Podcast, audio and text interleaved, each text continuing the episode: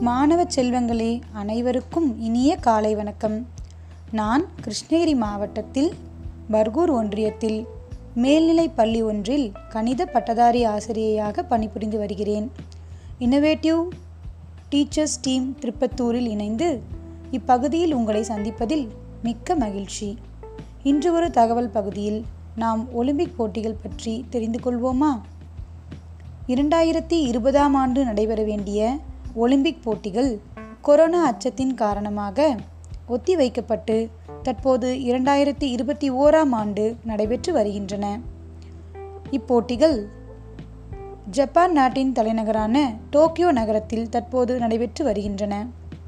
இப்போட்டியில் உலக நாடுகள் பலவற்றிலிருந்தும் வீரர் வீராங்கனைகள் பங்கேற்றுள்ளனர்.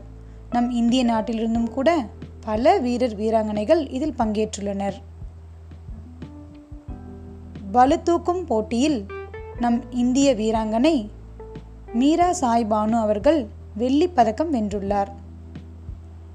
இது நம் அனைவருக்கும் பெருமை சேர்க்கும் விஷயமாகும்.